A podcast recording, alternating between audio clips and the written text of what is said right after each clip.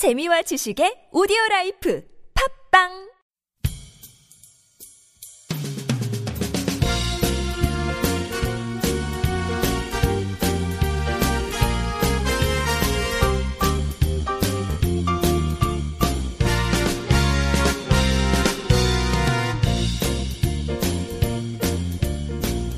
안녕하세요 이동 기자입니다. 안녕하세요. 문경환 기자입니다. 북한에 해외 파견된 식당 종업원들이 이 집단 탈북을 해서 한국에 들어왔던 그 의혹의 사건 있지 않습니까? 네. 이게 아직도 풀리지 않고 있어요. 네. 어, 북한에서는 계속 납치다, 빨리 돌려보내라 이 얘기하고 있고 한국에서는 어, 말도 안 되는 소리냐 뭐 이런 식으로 이제 하고 있는 이제 상황에서 네. 북한 외무성 대변인이 최근에 또 입장을 발표한 게 있더라고요. 네. 최근은 아니고 사실 좀 됐는데 5월 15일 날 조선중앙통신사 기자가 제기한 질문에 어, 대답하는 형식으로 입장을 또 밝혔어요. 네. 물론 이제 당연히 집단 유인 납치다 이렇게 다시 한번 좀 강조를 했는데 이번 그 입장에서는 좀 특이한 게 인권 문제로 상당히 좀 많이 접근을 했더라고요. 네. 기본적으로 주권에 대한 난폭한 침해, 난폭한 침해이고 남북 대결과 긴장 격- 격화를 고취하는 정치적 도발이다 이런 뭐 얘기도 했었는데 우리 국민들의 인권을 무참히 무참히 유린한 전대미문의 특대한 범죄다. 그 다음에 세계 인권 선언과 해당 국제 인권 협약들에 명백히 규제되어 있는 가장 초보적 권리마저 부정하는 반인륜 범죄다. 이렇게 표현을 해서 말씀하신 것처럼 인권에 대한 부분도 상당히 지적을 했습니다. 음, 그러니까 이제 이 얘기인 거죠. 유인 납치한 것도 유인 납치한 것도 이제 인권 유린이고 범죄인데 거기다가 가족 면담을 요구를 했는데 이것까지도 이제 무시를 했다. 네. 그래서 아니 가족들이 자기 가족을 만나겠다라고 하는데 이걸 이제 못 만나게 하는 게 이, 이것도 이제 인권 유린, 심각한 인권 유린 네. 아니냐. 뭐 이렇게 얘기를 한 거죠. 네, 그러면 일종의 네. 이제 이게 이상 가족 아닙니까 지금? 그렇죠. 이상가족 상봉을 요구할 이제 입장이 안 되겠어요. 이러면 아이 참. 이산가족 상봉은 끝났다 이렇게 얘기하신 분도 계시더라고요. 예. 아니 뭐 북에서 이상가족 상봉을 하자라고 하는데 남쪽에서 는 거부한 거 아닙니까? 뭐 어, 어떻게 보면 이렇게 그렇게 된 그렇게 된 꼴이 됐는데 어, 지금 이제 북한에서는 이, 이 사건을 가지고 미국과 서방 세계에서에 대해서 좀 비판을 하더라고요. 어. 예, 맨날 그 매일같이 인권 보호 증진을 강조하면서 다른 나라의 인권 문제를 막 지적하던 미국과 서방이 이번 집단 탈북 사건 같은 데서는 어, 함구 무언하고 있다. 아무 말도 하지 않고 있다. 이렇게 음. 비판을 하고 있습니다. 그래서 유엔과 국제 인권 기구들은 이번 사건을 어떻게 다루는가 하는 것이 그들이 표방하는 인권 보호 증진의 진위를 가르는 시금석으로 된다는 것을 명심해야 된다. 음. 뭐 이렇게 얘기를 하고 남측의 반인륜 범죄를 응당 문제시하고 우리 국민들을 한시바삐 가족들의 품으로 돌려보내기 위한 해당한 대책을 취해야 할 것이다 이렇게 이야기를 했는데 뭐 어찌됐건 이번 문제를 가지고 인권 문제로 오히려 역공을 펼치고 있다는 거는 좀 확인이 되는 것 같아요. 네, 그러니까 이게 결국은 서방 세계나 뭐 국제 기구들, 뭐 유엔 뿐만 아니라 이런 데서 인권 얘기는 많이 해왔는데 결국은 편파적인 거 아니냐. 네. 북한이나 그런 이제 반미 국가들에 대해서는 인권 문제를 계속 제기하는데 어 같은 이제 뭐 뭐라고 해야 되나요? 한국을 친미 국가라 해야 되나? 뭐, 이런 데서 일어나는 인권 문제는 왜 침묵하느냐? 뭐 이런 식의 이제 북한이 피해를 본 사건에 대해서는 인권 문제에 치- 침묵하고 있다. 이렇게 음. 좀 비판을 한 거네요. 네.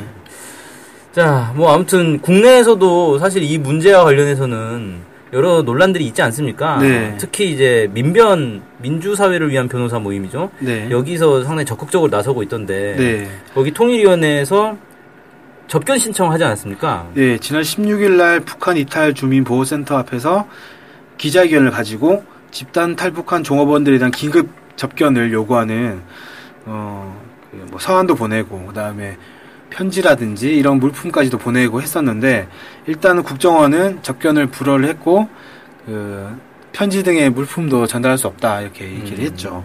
완전히 고립돼 있는 상황이네요.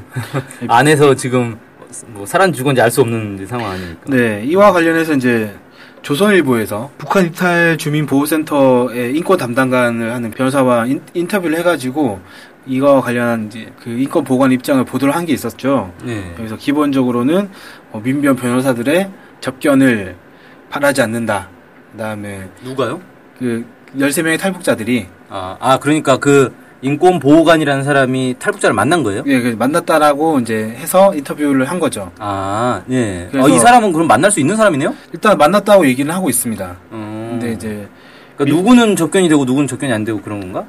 기본 여기 이제 북한 이탈 주민 보호센터 인권 담당관이라서 아마 아, 이 가능- 사람은 예, 자유롭게 예, 만날 수 있는. 것 같고요. 아, 일단 민, 그외 민변의 접견은 안 된다 이렇게 얘기를 한 것 같고 음. 일단 그 인권 담당관의 말에 따르면 13명은 민변 변호사를 만날 생각이 없다 뭐 이렇게 얘기를 했다고 하고 그다음에 외부 소식이나 이런 것도 좀 전해 듣고 있고 시찰이나 이런 시찰이라고 해야 되나요? 그 외부 시설이나 이런 데 가는 것도 하고 있다. 음. 뭐 이렇게 소개를 했습니다. 외부 소식 듣고 있다면은 이제 뭐 가족들이 자기들을 애타게 찾고 있다는 얘기도 다 들었겠네요. 근데 그거는 확인할 수는 없고요. 이, 이와 관련해서 그 기사 짧게 나와가지고 민변 통일위원회에서도 위원회에서 새로 또 입장을 냈어요. 예.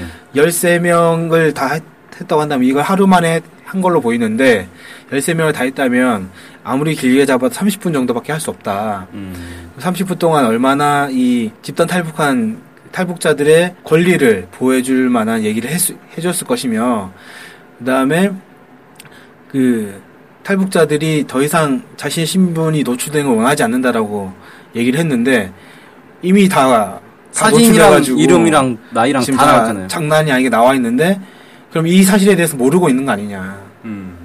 이걸 허- 우리가 확인해 봐야 될 것 같다. 음. 이렇게 해서 다시 이제 접견을 보장을 하라라는 요구를 했었습니다. 음. 그러니까 이 얘기를 들어보니까 탈북자들이 이제 이탈 주민 보호 센터 옛날에 이제 뭐 여기 합심 합심 센터였을 거예요. 네네. 합동신문 센터 여기에 있는 동안에는 사실 완전히 고립돼 있는 상황이잖아요. 그렇죠. 독방에 갇혀 가지고 고립돼 있는 상황이기 때문에 자신을 만나러 온 사람이 어떤 사람인지를 확인할 방법이 없어요. 네. 그러니까 이 사람이 뭐 인권 보호관인지 뭐 변호사인지 국정원 직원인지 알 수가 없는 거잖아요. 그러니까 국정원에서 다 관리를 하고 있기, 있기 때문에 국정원에서 어떻게 얘기하느냐에 따라서 만날 수도 있고 안 만날 수도 있지 않습니까? 그러니까 탈북자 입장에서는 만나는 사람이 국정원 직원밖에 없는데 국정원 직원이 안 좋게 얘기를 하면 아, 안 좋은 사람인가라고 생각할 수밖에 없고 실제로 그 탈북자 관련해서 그 간첩 사건들이 조작 사건들이 있었잖아요. 유성 씨 사건도 있고 막 했, 했는데 그때에 그 탈북자들 만났던 변호사들이 나중에 이런 얘기를 들었다고 해요. 국정원에서 민변을 만나지 마라라는 식으로 얘기를 들었다고. 음. 그렇게 얘기를 해서 접견을 하지 않았다. 이런 얘기를 했다고 합니다. 그러니까 이번에도 그와 비슷한 일이 있지 않았을까라는 예상을 할 수도 있는 거죠. 네. 뭐 아무튼 이제 이 접견을 정부는 계속 가로막고 있는 이제 상황인데 접견을 할 수 있는 방법이 없는 건가요, 그럼 이건? 예. 그 민변 변호사들에 따르면 긴급 구제 신청을 하면 나올 수도 있다라고 이야기를 하고 있습니다. 그러니까 조사를 받는 것도 아니고 신문상 애매한 거잖아요. 피의자도 아니고 뭐, 그렇죠. 뭐죄 지은 건 없죠. 죄 지은 거 없으니까 뭐 네, 그- 북한법은 어겼겠지만 한국에 와서는 아직 법을 어긴 건 아니고. 그러니까 이제 거기 안에서 그 사실상 감금돼 있을 이유가 없다는 거죠. 네. 그래서 긴급 구제 신청을 하면 그 나올 수가 있는데 그 신청을 하기 위해서는 본인이 하든지 아니면 가족이 해줘야 된다는 겁니다. 그 당시에는 그 이거 이 얘기 16일 날 밝혔는데 당시에는 본인을 만날 수가 없으니까 이걸 해- 하자라는 얘기를 할 수가 없었던 거고 가족들과도 가족들이 다 북한에 있으니까 이걸 할 수 없는 상황이라서 아무튼 이런 방법이 있다라고 소개를 했는데 민족통신이라고 하는 해외 그 재외동 재미동포가 운영하는 언론에서 이 소식을 알고 그 북한에 있는 가족들을 만나서 위임을 받았다 이렇게 이제 보도를 했었습니다. 아 그러면은 그 위임을 받았으면 이제 접견을 할 수 있겠네요. 그래서 이게 일단은 위임을 받아서 24일 날 민변에서 긴급 구제 요청을 하겠다는 기자회견을 열고 일단 신청을 하겠다라고 밝힌 상황이고요. 앞으로 이 신청에 대해서 법원이 어떻게 판단할지는 좀 두고 좀 더 두고 봐야 될 것 같습니다. 음 이게 좀 복잡한 게 사실 이제 가족이 신청을 할 수 있다라고 돼 있는데 가족이 북한에 있는 가족인 거고 그 사람들이 영상을 통해서 신청을 한 거라서 법적으로 이걸 이제 판결하기가 참 애매할 수도 있겠네요. 일단은 뭐 영, 영상도 다 가능하고 서면도 음. 가능하다라고 변호사들은 얘기를 했었고요. 근데 이게 이제 진짜 부모인지 확인할 방법이 없는 거 아니에요? 그거 그 부분 때문에 그 민변 변호사들도 약간 망설였는데 음. 지금 이 시급한 만큼 일단은 뭐 일단은. 신청, 신청을 해보겠다 이렇게 의견을 밝혔다고 합니다. 거기서 뭐 머리카락을 뽑아서 DNA 검사할 수 있는 것도 아니고 참. 어. 음, 기본적으로 사진이나 이런 것들이 있을 테니까 음. 뭐 가족 사진이나 이런 것들이 공개가 됐잖아요 이미 음. 그걸 보고 어, 내가 누구 누구의 뭐 엄마다 음. 아빠다 내가 신청한다 이런 식으로 했다면 아마 신청 자체에는 문제가 없지 않을까 다만 이제 바- 법원이 이거에 대해서 긴급 구제를 할 상황인지 아닌지 아닌지에 대해서 좀 어떻게 판단할지가 애매하게 남은 상황이고요 어쨌든 이것과 관련해서 단식 투쟁을 하고 있다라든지 한 명이 사망했다라든지 이런 유의 얘기들도 나온 만큼 좀 깔끔하게 확인이 됐으면 좋겠다라는 생각입니다. 네, 어쨌든 한국이 인권 유린국으로 세계에 비춰지면 안 되잖아요. 그렇죠. 음, 이걸 명백히 해결하고 해명해 주는 게 맞겠다 싶고 이상가족 상봉도 안 되는 마당에 이상가족이 늘어나고 있으니 참 답답한 상황이긴 한데 자 어쨌든 어, 잘 마무리됐으면 좋겠고요. 오늘 방송은 여기서 마치겠습니다. 감사합니다. 감사합니다.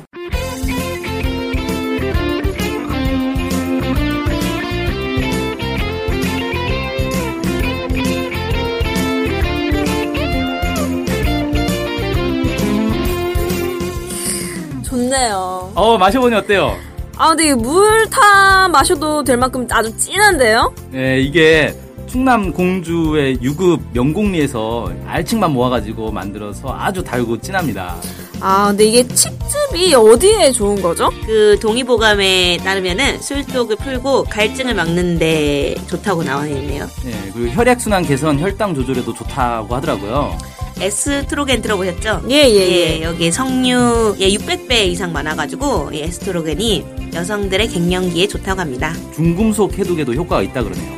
아, 아주 좋네요. 그럼 이제 황사의 계절이 왔는데 꼭 마셔야겠어요. 네, 이거 이름이 뭐죠? 아, 도당골 칡즙이라고 합니다. 아, 가장 중요한 가격은 얼마인가요? 네 50호에 5만 원입니다. 한 개에 천 원꼴이에요. 한 개 천 원꼴이면 생각보다 비싸진 않네요. 이게 되게 알, 알칡 만 네. 모아서 했다고 해서 그런지 좀 진한데, 그럼 좀 저렴한 편인데요? 어디서 주문해야 되나요? 네, NK투데이로 연락하시면 됩니다. 전화번호는 070-4234-0501 휴대폰은 010-7561-0615 네, 이메일은 nktoday21 골뱅이 gmail.com입니다. 입금 계좌는 농협 302-1037-8710-41 예금주 김영경 김연경이 누구신가요? 저희 사무국장입니다. 네, NK투데이가 추천하는 도당골 직즙 많이 드세요. 네, 와. 많이 드세요.